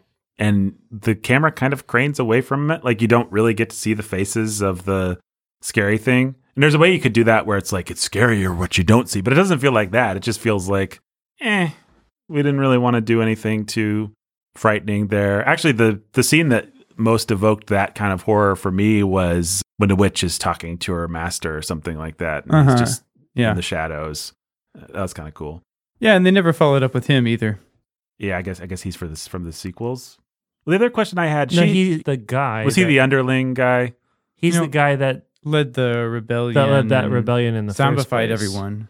And now And he's she's his. Right, so he's still like People. Sauron, you That's know, right. lurking in the background He's for behind the scenes, for part two. puppeteering. What it. about her? The dude that came to help her and punished all the guys. Did did he? We have no idea. did That anything was- happen with him? he was just an assassin. One of the so he was he'd be one of Xenk's brothers who was zombified and turned into an assassin. Oh, I guess he was the one that accosted them in the dungeon. That's right. Okay. And then did he have a end? Well, I don't think that we quite knew. Okay. I think that they left it that, open. yeah, I think that I mean they left a lot of pieces on the table for a sequel while trying to bring I mean, I think it felt like they were covering their bases, right? Like they wanted the movie to be satisfying in and of itself and to not feel like it left too many things open Right. if they didn't get to move on, but they wanted to leave enough pieces on the table for what they wanted to do next if they got greenlit. I think the reason I'm confused is because in a in a traditional movie, back in the days of craftsmanship, you'd have like a beat where the person is like, "I'm coming back next time." It might even just be a camera shot of their faces. they go, Ugh. or it might literally be like, "I'll see you again, Right. Xenk." But you didn't have that, and so you didn't have like a Yeah. second to just acknowledge like this guy is still out there. Yeah, and I think it's just part of the I mean, I suspect it's just part of the we want we had a we had a we have a two or th- we have a trilogy mapped or we've got a two, you know a two-parter mapped and nobody's everybody's willing to put the money behind the first one and nobody is Mhm. willing to give us anything for the second one and we don't know how to roadmap a fully satisfying conclusion that still leaves all of our bridges to our sequel open. It felt like there was just Mm-hmm. some they didn't quite get all those loops closed or that question resolved the way that they would have wanted to. I, that's my trying to give them the benefit of the doubt. Mm-hmm. Yeah, I think you're right, and I think in some ways it plays it better as a one one off than it does as a setup, which is nice in the days. Which I think of- is good. Marvel, Uh, yeah. yeah, Yeah. it's like you didn't you have know. to feel like unsatisfied, like oh no, we didn't get to see Zaz Mazrataz. well, it's attack. always the right decision to make a movie that works as a movie. I hope Kevin Feige is listening right now and It's just- blushing with shame. It's always the right decision. And yeah. And that's the I mean that's the failure of all the franchise Yeah. properties at this point. Is nothing's complete in and of itself. Nothing's simply enjoyable in and of itself. It all depends on everything else and you get 5000 moving parts. And eventually nobody wants to even bother keeping up with it. Yeah, It's just too much. yeah. That's right. I think I. That being said, I hope that this movie makes enough money. I, I could see them if they have the space to know we're going to do parts two and three, really developing something cool with that actually has a little bit more of the qualities we were just saying. Mhm. this Yeah, one I that was. would be great. There's another movie that I keep wanting to compare this one to that I've wanted to compare it to from the moment it started, and that's Guy Ritchie's King Arthur Mhm. movie, which I really enjoyed. Yes. I Mhm. really enjoyed that movie, and it got panned, and I think everybody was wrong. and I know that Ben agrees with me. The fans basically recognize that. I mean, it, people were like, "Why did this movie get panned?" If you'll find comments like all over the place, It like got that. panned because they called it King Arthur. Everyone went expecting a King Arthur story, and then it did something else. And I know you guys are okay with that, but some of us, when we go to a King Arthur movie, want a King Arthur movie. I don't think that's why it Um, got panned. I think it was mismarketed, miss. It was perhaps a setup to an actual King Arthur story. Yeah, But the thing is, he wrote a setup. Mm-hmm. And I think that if he had, which I was excited about, I like the movie. I like the movie. I just think um, I don't think you do. No, I, I really do. I really do. It actually does a number of things that I was just complaining about this movie. I mean, it actually has some real lore and Sense of wonder, Sense and of it wonder. even yeah, has, it has a bunch of yeah. it has a bunch of similar things. Charlie Hunnam's awesome. I just think as an adaptation of a property that I care deeply about, it's evil. It's like it, it doesn't care about anything that Mhm. the real That- King that Arthur, Arthur stories does. cares about, and that's makes me angry. You can tell, but as a thing that's just doing its own thing, that happens to use names from something that I love. You know, it'd be like if somebody made a a Lord of the Rings thing and they were just doing other things. If you loved Tolkien, you might be mad. Well, not a great analogy, but um, I, Well, well, I guess I guess I don't. I've having read a decent amount of King Arthur based stuff. I've seen so many spin-offs. I just I kind of feel like to me it's plastic. You can do what you want. yeah, I mean, That's how I- I feel about it. I, I- mean, I've read a lot of Arthur too. I, I don't feel like a true keeper of Arthur Yeah, legend at all. Yeah, I, gu- I So- guess I do. First, I guess I am a true keeper of I, the yeah, legend. I, I think you are. And to me, it's just like, well, take it and play with it. It seems like that's what people have been doing for ages in different fantasy books. So yeah, I mean, there is just something about Guy Ritchie's sort of bloke. the way that he plays with it, you think it's guess- disres- deeply disrespectful to the source Well, it's just like whatever else King Arthur was in the mythology. He wasn't a bloke.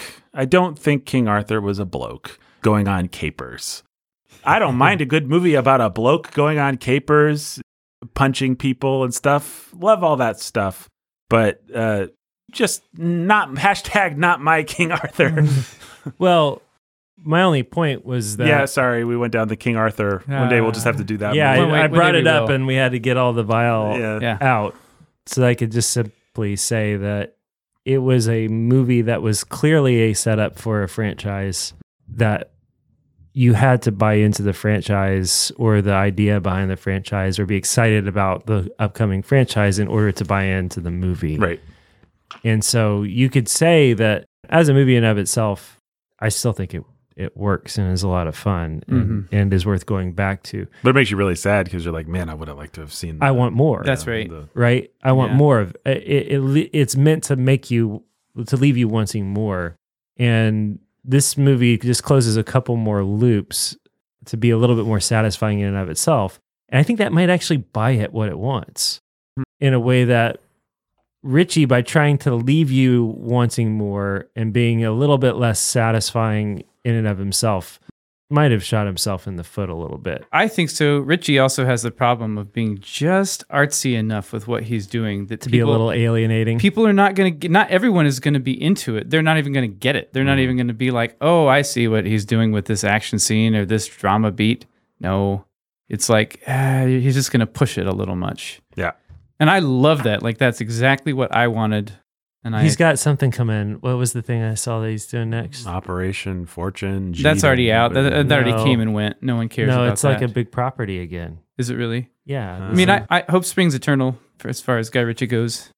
I mean, now that is a fantasy movie that does successfully have some gravity, breathing room. Yeah, a villain that's really interesting and interestingly motivated. and- Yeah, it has it has a lot of it has a lot of stuff, a sense of wonder. yeah, yeah. I like that movie, and I think I'd like it uh, even more now that I know what it is if Right. I've only ever seen it Oh, it's, once. just, it's just a straight up Jake Gyllenhaal movie. oh, that thing. Yeah, I don't know. It looks okay. I mean, I'm excited about it on principle because it's Guy Ritchie, but it doesn't look very exciting. Like if I didn't know it was Guy Ritchie, I wouldn't be excited about. Yeah, it. that's that's what I thought. Actually, I was trying to remember. So I thought it's weird that my brain did this. My brain translated it to something like big, big franchise vanilla. Yeah. But that's because the trailer was looked like a very vanilla story Yeah. Mhm. shot and put together trailer wise in a pretty vanilla way. And then Yeah. you see Guy Ritchie's name, you're like, wait a minute. Yeah. Is weird. This is this can't be all it seems to be. the trailer looks like a direct to video for guys that are interested Right. in Afghanistan war movies kind of movie. Yeah. And then you're like, well, it can't just be I, that. I think Guy Ritchie has a marketing problem and has for a while. yeah, I think you're right. Although, I think Guy Ritchie just has a Guy Ritchie problem. I mean, yeah, I think he gets it in his own way. I mean, if you try to watch some of his ear- early movies, I mean, I don't know. Well, I watched. I, I've talked about this before on this or other podcasts, but I watched Salman Rushdie's masterclass, and Salman Rushdie says, We've talked about this before. I think so. Hmm. You'll you'll recognize the thing I'm about to say. Maybe I've forgotten to att- attribute it to Salman Rushdie, but he says your first sentence has to tell people what your book is about, or they will hate you. You you can think you're so clever, making them think it's a drama, and then aliens show up in the third act. But one way or another, you have to be like, this is the kind of book that has aliens, or people will not set their expectations correctly. And so he actually talks about Midnight's Children, which is a book full of magical realism. And I forget what the first sentence is. It doesn't say, like, this is a magical book full of magical realism, but one It way or another, well it's it tips its hat. And I think that's what Ben is kind of saying when he says people go into a Guy Ritchie movie and they don't even know how to process like what this is. I was Um, born in the city of Bombay once upon a time. Yeah, it's that once upon a time. It's just the once upon a time. Mhm. And All the signal that he felt like he needed, and I think he was right. right, so it can be a subtle signal, but one way or another you have to tell people like this is where to situate yourself in order to enjoy what I'm about to do. And well, I- and you can't argue with it. A, a sentence like that. If you go anywhere in that book and say, "I just can't believe that you tried to tell this wild, magical realism story," he can say, "Go back and read the first line." right. I literally said "once upon a time" in the first sentence. I told you this was a fairy story. Right. What what else could I have done differently? Right. So it's not that you So necessarily then it feels fair. Right. It's not that you necessarily have to say there's going to be aliens, but one way or another, you have to be like, this is the type of book where there could be aliens. Once you have that in your head, you begin to see, like, like with those glasses on, you just see constantly that this is why things fail because they set. Exp- it's, it's why producers and creatives and people will say your third act problem is always a first act problem, and you begin to see that all over the place where it's just like, oh, if I had known what kind of story I was in, then I would be happy that the lovers didn't get together. But you signaled, signaled to me that there was going to be a happy ending. And it felt like, and now I'm mad at you for being unfair. If you just told me we were in an indie drama, then I would have been, or if you just told me we were in a romantic comedy, but instead I thought we were in an indie drama. And so it feels real cheap that the lovers got together. You- You start to see things like that all over the place. And uh, all of that to say nothing to do with Dungeons and Dragons, really, which does a terrific job of telling you exactly what it is Mm-hmm. pretty Yeah. quickly. But um, Guy Ritchie, I think, with the Sherlock Holmes movies, he actually did a the trailer. It's like okay, it's Robert Downey Jr. and steampunk action Sherlock Holmes. Like that's a wild conceit with a couple different layers, but we all get it really Yeah. quickly, and then we're and then we're there for Then you're it. there for it. It's just it, it is what it is. It's going to be a, a Mm-hmm. Guy Ritchie's, Robert Downey Jr.'s steampunk Sherlock Holmes. writing. That that is what he did with trailers for King Arthur. I remember watching them. What I think is people were not really there for a sword and sorcery film of that kind right then. Yeah. he, he did signal, "Hey, this is crazy. This is a caper film." It's also he's, but people were like, eh, Well, I think. I think you have a problem of how do you signal that? It's like yeah, it's, not what it's people want hard. from that movie, or the people, the audience that wants that movie has found that movie, but uh, and that includes all three of us, including me. sure, sure. But no, but I- but it I think was, it was hard. so many of his movies, you know, he has his early stuff where it's like brutal indie Tarantino. Kind that's an easy enough thing to signal, or it was at that time. But ever since then, I think he's had a problem where it's like, unless he's just doing his Guy Ritchie co- criminal British thing, it's hard for him to kind of place This is himself. me and Jason Statham. You know what this is going Right. to be. And so, yeah, I mean, I think Guy Ritchie's one of those guys that has trouble with that, and it's not really his fault. I mean, it happened to me. I watched uh, oh, what's that movie? Ben likes it a lot. The '60s spy. Oh yeah, the Uh, man from Uncle. I'm a big fan. Yeah, and I was just like, uh, this is not the movie I thought I was getting. And it's and the movie's like, no, I'm much more clever. I'm subverting the movie. I'm like, yeah, but I wanted the movie. And Ben's like, but Nathan, it subverted it in all these clever ways. And I'm like, yeah, but I wanted the movie. And I bet if I went back and watched it, I would be with like, clear with clear expectations, I probably Probably probably, would. would. like it. I think I was tired that day. I don't know, but Yeah. I didn't know what I was in for, and I resented it. And that happens to people all the time. Uh, and Dungeons and Dragons almost did that to me by just having a lame, obvious joke at the beginning. So like, okay, well, you've made me a promise that you're going to be lame, obvious, cliched, Mm-hmm. and hate on all my favorite fantasy things with feminist uh, garbage. So uh, I'm not going to like you. And then the movie won me back fairly quickly Right. um, with a fantastic early sort of Joke. Joke, yeah. I mean, it was pretty annoying when Pine kept coming back, interrupting his story to me, because I thought the joke was. Oh yeah, I mean, I knew we were wait. The setup was Belabored. yeah, it was belabored. The hmm. setup was belabored. I did not believe in the payoff until until it happened. yeah, the payoff was great. but it was just like because of how that that initial introduction to Pine and and Michelle Rodriguez's character all played out. I just was just like, okay, well, this backstory is actually pretty well done, but you just keep belaboring the fact you keep saying we're setting up a thing, we're setting up a thing, Yeah, although and it interestingly, just kept annoying me. Just like, Huh. come on, guys.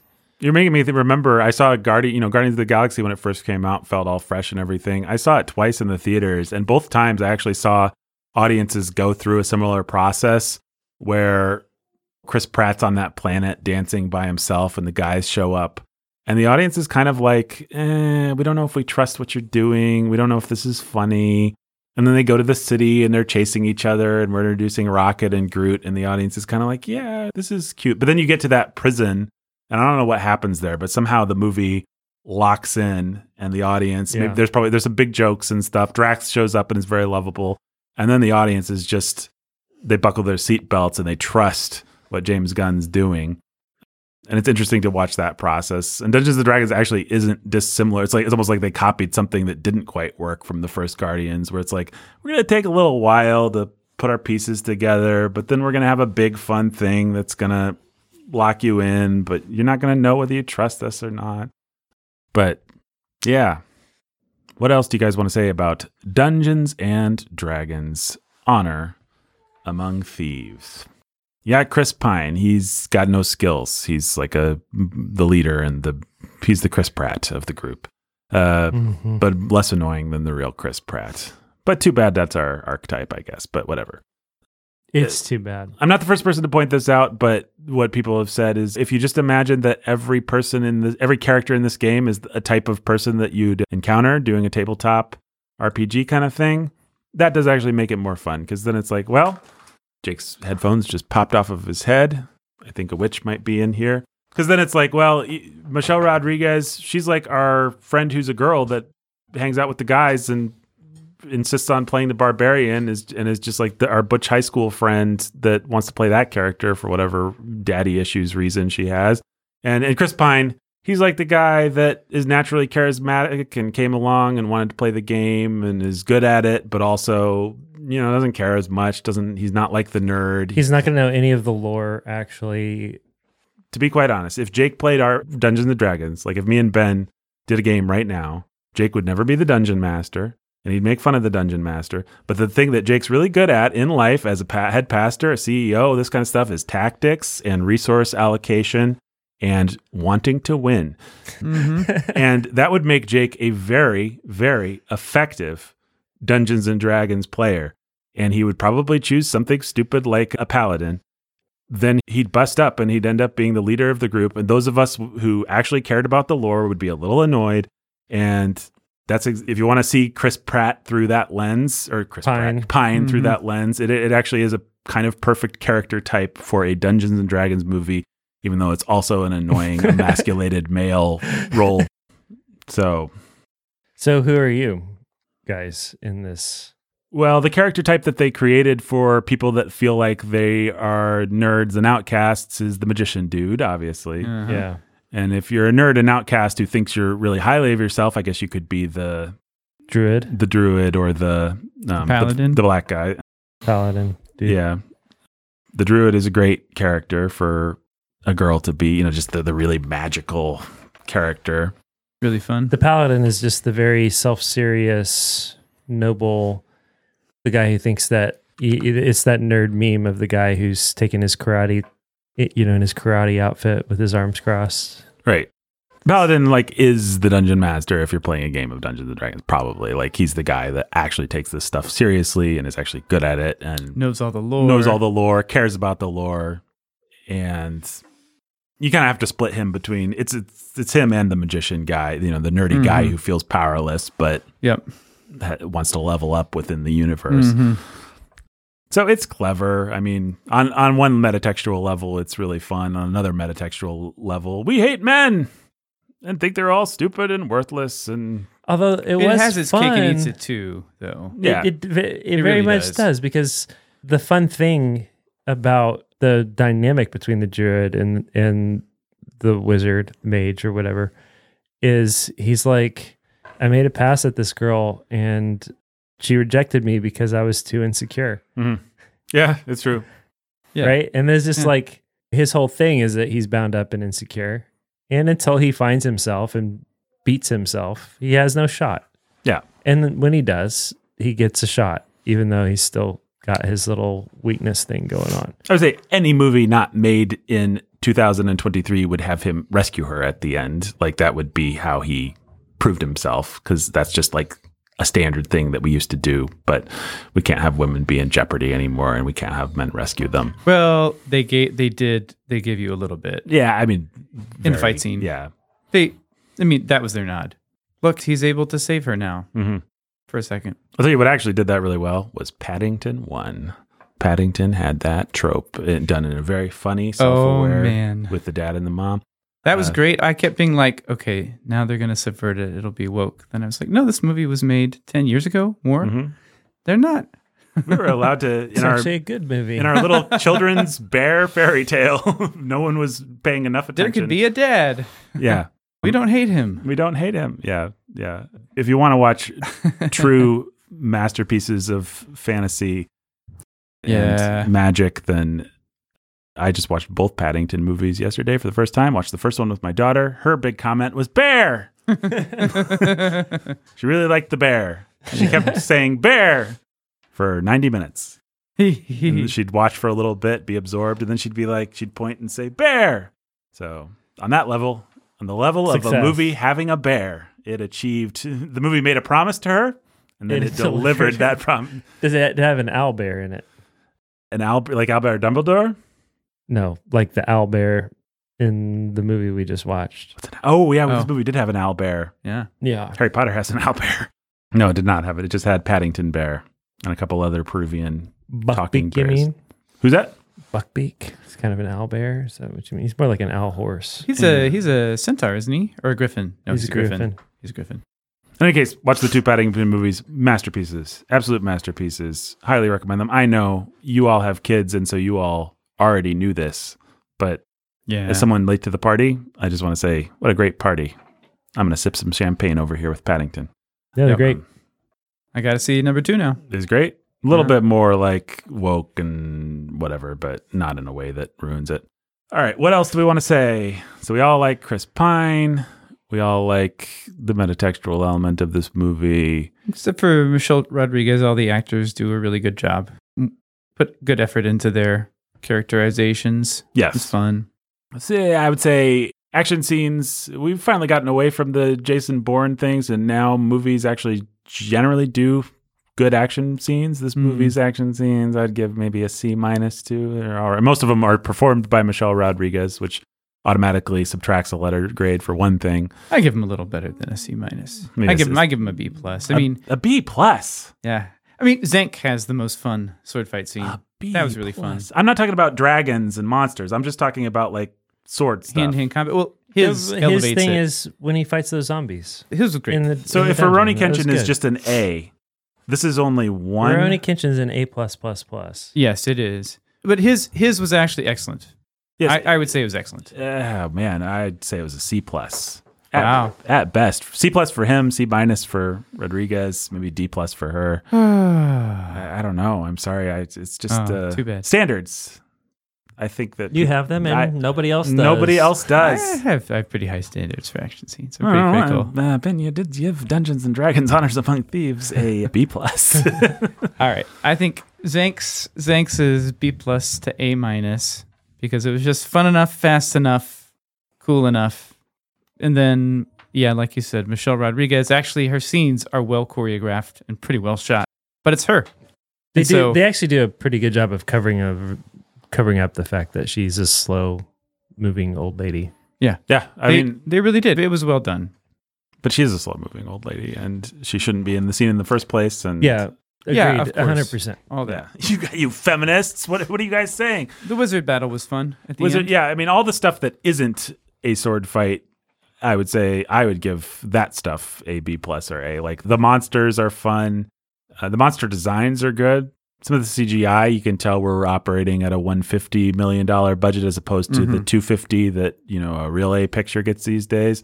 But actually, you can also tell these people cared and took their time, unlike Marvel stuff, which is it's been coming Oh, out in all the news stories le- that they like are whipping their CGI people and having them work and changing everything last minute and not putting a lot of care and concern into it. So the monster designs are all really good. We've got two separate memorable dragons in their own way. We've got some cool psychic dog, Lovecraft dog creatures Panther things. panther things. Mm-hmm. Uh, we've got some walking brains. That was a funny joke that we won't spoil. I'm pretty. I'm usually pretty hard on creature designs. Like I find that most creatures You aren't, are. aren't very memorable. Yeah, you are hard on creature design, so it should say something to the listener that Nathan's. mm-hmm. Well, I just think like I grew up with like the alien from Aliens, like stuff that was just iconic, and then now you get like a Quiet Place, and it just doesn't. It just feels like they grabbed something from like a library, a visual effects library, and Well, even the places where they feel like they borrowed something or pulled something out of a. I mean, everything feels to. Maybe not everything, but a lot feels to to a purpose that's pretty fun. yes, So I mean, there's one character that I feel like they pulled out of Jim Henson's reject creature shop, rejected creatures. They robbed an old show showbiz pizza, yeah. you know, or an old Chuck E. Cheese Yeah. of the character that nobody wanted to, uh, to to ever put out on the stage or walk around in, But that is my favorite character. and he's the best. Yeah, he steals the show, he steals the and and we can't give it away. He's but- like the, the the school the school mascot that was made in the uh, you know in the home ec class. yeah, it's it's like in the cantina in Star. Wars. They walk in at least with in the non special editions, and it's like cool creature, cool creature, cool creature, and then guy in werewolf mask. right.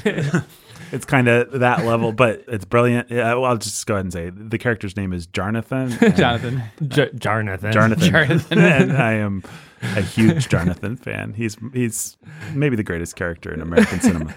Um, is Jarnathan. so uh, Jarnathan will, if I remember, forget everything else about this movie, I will remember with fondness Jarnathan until my dying days. So yeah, high marks for creature designs. Great, as you were saying, Ben. Great wizard duel at the end. I love a good wizard duel. I even like Gandalf and Saruman knocking each other to the ground Yeah, and yeah. and jabbing their staves at each other. I just I'm always here for a good wizard's duel, and this movie had a good wizard's duel. I'm hmm. trying to I'm trying to think of a better wizard's duel. Actually, I mean, how many wizard? I mean, the closest thing you have in my mind would be The Harry Potter 5. The two wizards in Willow. yeah. Well, I had forgotten Willow. I still, I, man, I've seen that Beth duel so many times. or whatever. her name Yeah. Harry Potter five. What happens in Harry, Moda or something. Something like Harry that, Potter yeah. five? They go Harry to the, Potter, it's Voldemort versus Dumbledore. Yeah, Yeah, that's with the shattered glass and It's, all that stuff. it's, that was it's, good. it's, it's cool. Well, that's one of those scenes that actually gets at like the primal sort of. That's right. The, Mhm. Which this movie, as well, well, it- isn't really it- trying, but elemental was the right word. Elemental, We yeah. pull Mhm. fire and water and Mhm. wind Yeah, that's into right. it all. yeah, no, Yeah, that movie, that, that scene has more dignity. Yeah, the Harry Potter has a couple good wizards duels, but that one is the best. It's true. I really like some of the stuff in six and seven that just feels kind of visceral and on the ground, and Mm. Yeah. like the camera, the, the bathroom fight between Malfoy and Harry is actually really Yeah. good in that way. Like you just feel like that's what it would be like if someone was shooting magic bolts at you. But then they whiffed the easiest one. It's, ah, Which one? boo. The death of Bellatrix is not well done in those movies. totally- it's yeah, it's just such a swing and a miss. Like this should be the home run of the They whiff. a- They whiff a bunch of things. Well, they just they pin so much on the line. Yeah, but then they don't. It got. A, I'm sure it got applause in the theater. I think it did, but then they fight for a while. Like it should be, ba da da da da da da line, boom, you dead, and that's like that's how that kind of line should work. But it, it would be like if Bruce Willis said "yippee ki yay," and then we had five more minutes of scuffling. That's not. I'm sorry, Harry Potter. You're not as good as Dungeons and Dragons. Honor Among Thieves. And I mean the character. I mean the franchise. I mean they're all gonna, 7 they're gonna books. give us a new one. Yeah, that's good. That's good. Uh, They'll do it better. They're gonna cast a better Severus Snape than Alan Rickman. They're gonna do a new one. I haven't even They're heard gonna- about this. So this whole, dude, Warner Brothers is giving us a show on HBO Max, seven seasons, one for each book, new cast, new everything. Oh, great. Yeah, they're gonna give us a better Hermione Granger than Emma Watson, a, a better, Who wants to see this show? better Harry than you know, the thing is, if they do it well, uh, we'll all watch it and we'll all like it. that's. it's true. Well, it it's, it's a good. It's a good story. It is inevitable. Oh, Doctor Oh Strange goodness. versus Doctor Strange and Doctor Strange into the Multiverse of Madness actually is a pretty great wizard's duel. It's short, but the music scene in Doctor Strange, the second Doctor I've Strange. seen- Still that clip seen on that mo- YouTube. I haven't seen the movie. I don't any recommend the movie, but I think the duel is very yeah, fun. it was. It was fun. but I'm actually looking through Wizard Duels right now. Oz the Great and Powerful. You guys remember that masterpiece of a Never saw it. film? Another Sam Raimi joint. Yeah, that's right. Yeah, Big Trouble in Little China has a Wizard's Duel. I guess I don't remember. it's that. very. It's very tongue in cheek. But I like a good Wizard's Duel. This movie has a good Wizard's Duel. Anything else to say about this movie, Ben? Any pushback to anything anyone said, or any thoughts, or No, I mean, I just think it's a really fun time at the movies. You can't resent the movie. It's definitely Teflon, but in comparison with what we've gotten recently from Marvel, it feels like a masterpiece, I which it's not. right? I I came to the movie resolved to just hate watch it, and it was really hard to hate, and I ended up having quite a bit of fun with it. Mm-hmm. It was fun. Yep. So Can I make a horrible confession that I hate myself for? I actually teared up during the thing. At I the did end. too. I did too. I felt so stupid. It was not worth it. I wasted my water, as they say in Dune. But uh, I didn't allow any to escape, but it was. Uh, Yeah, I same- welled same up a little me. bit, and uh, it was going to get to me. Um, it might, a little bit might have escaped. I let it escape. I don't believe in stifling them. I just believe in th- letting the Being dark, ashamed of them. letting the darkness swallow them. Yeah, I mean it's His daughter does a lot to, as an actress to earn well, Stuff and there's a reason they do that these. the movie doesn't deserve. Father and daughter is just constant these days. They don't do father son stuff anymore, but they do No. daughter f- father stuff, and it's such an easy Girl, dad. it's such an easy mark. I mean, I even watching this movie, spoiler for the first 10 minutes of the movie, his wife dies and he's left alone with his daughter. And I was just like, oh man, I don't know if I want to watch movies with this kind of thing Yeah. anymore. Like it's, it's, it's so like Right. just so dumb. I mean, it's just like a trope. Like who cares? But yeah, it's like it's a, I'm such an easy mark for that kind of stuff, which is why they do it because lots of people are, yeah. Okay, yeah, we all like this movie. Ben, how many?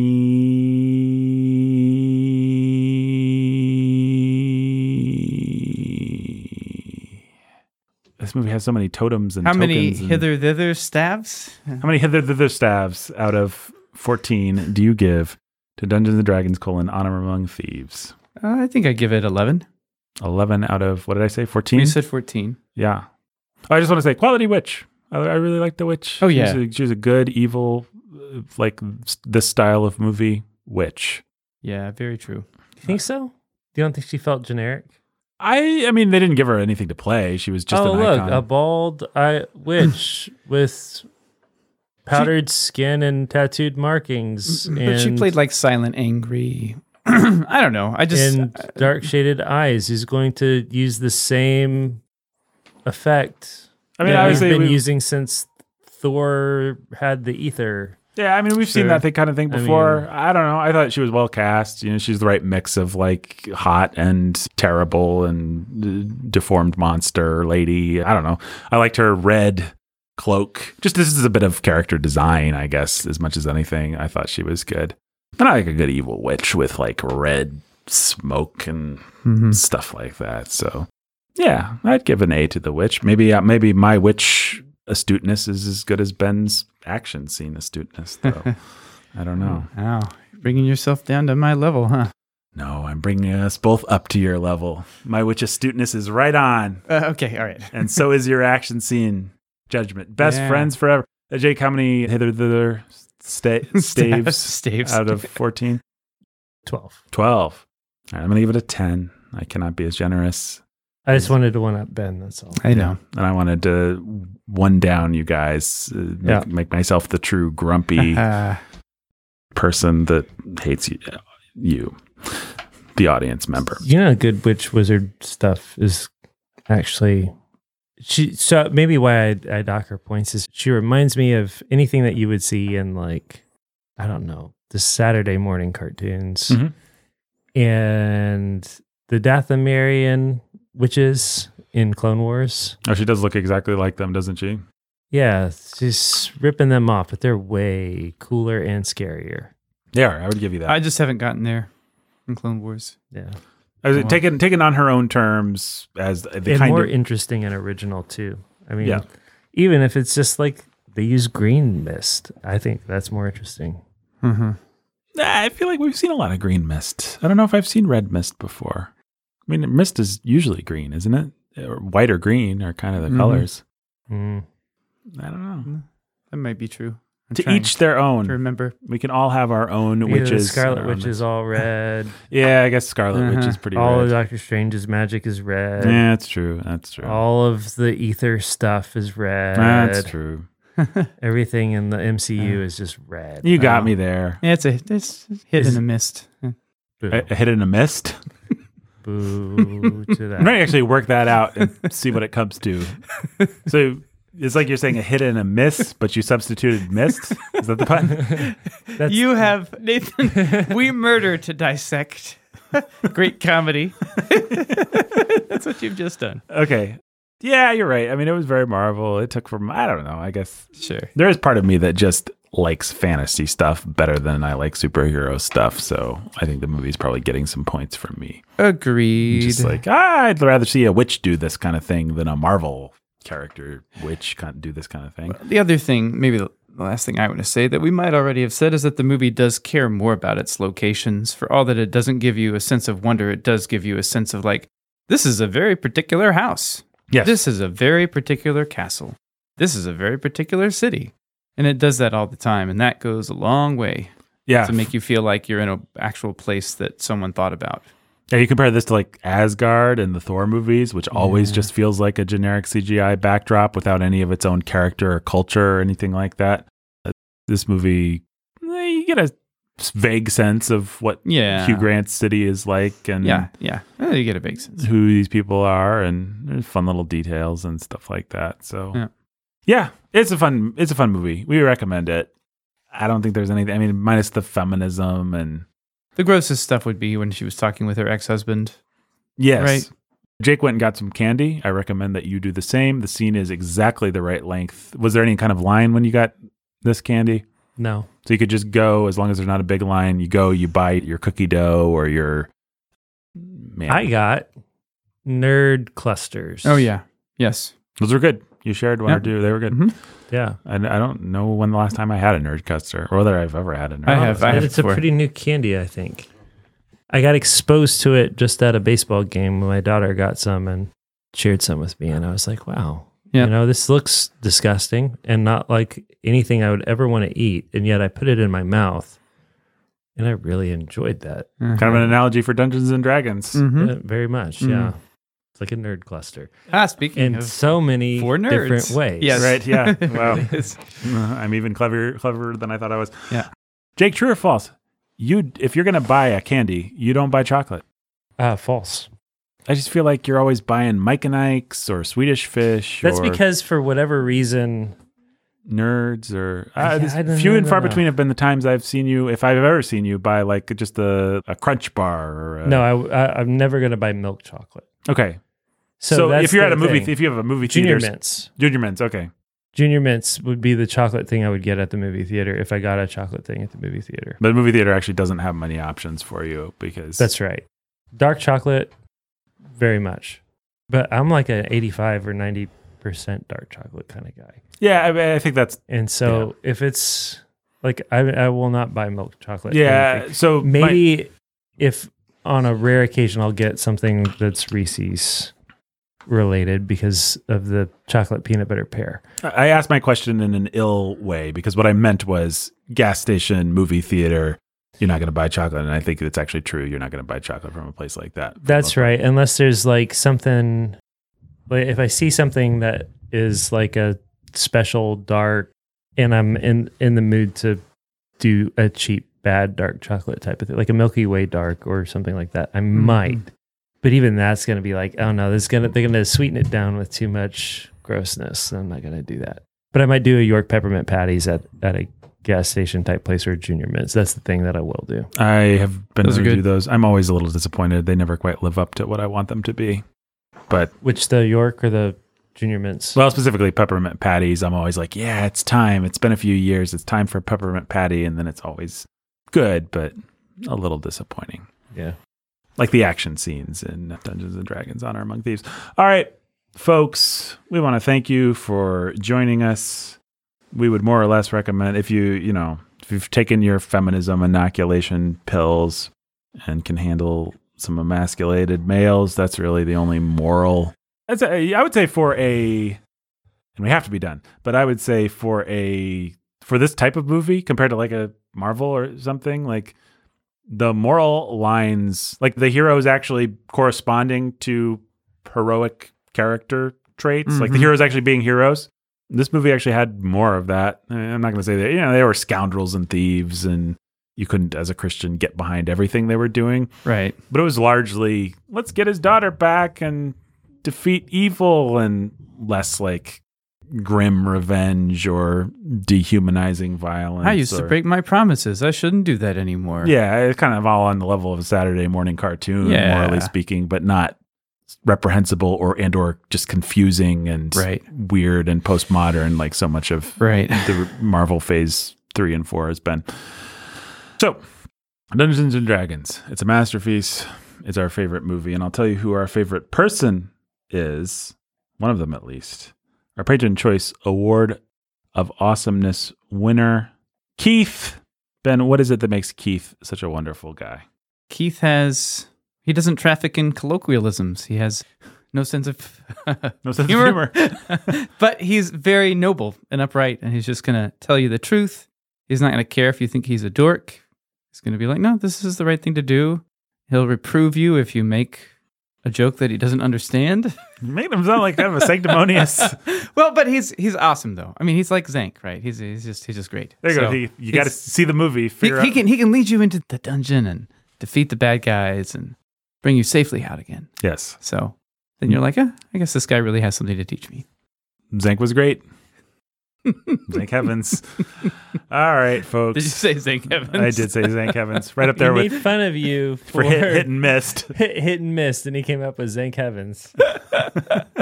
I approve. Xenk for the memories, guys. All right. No. Until Is there a line in this movie that's yeah, I got one. I got one. going? Yeah. Is that from the movie? You didn't get to the uh, until next time. I didn't I? No. Oh, sorry, I left you hanging. All right, folks, we're gonna have to do it again. no, just go ahead. Just say until. Until next time. Jonathan, no.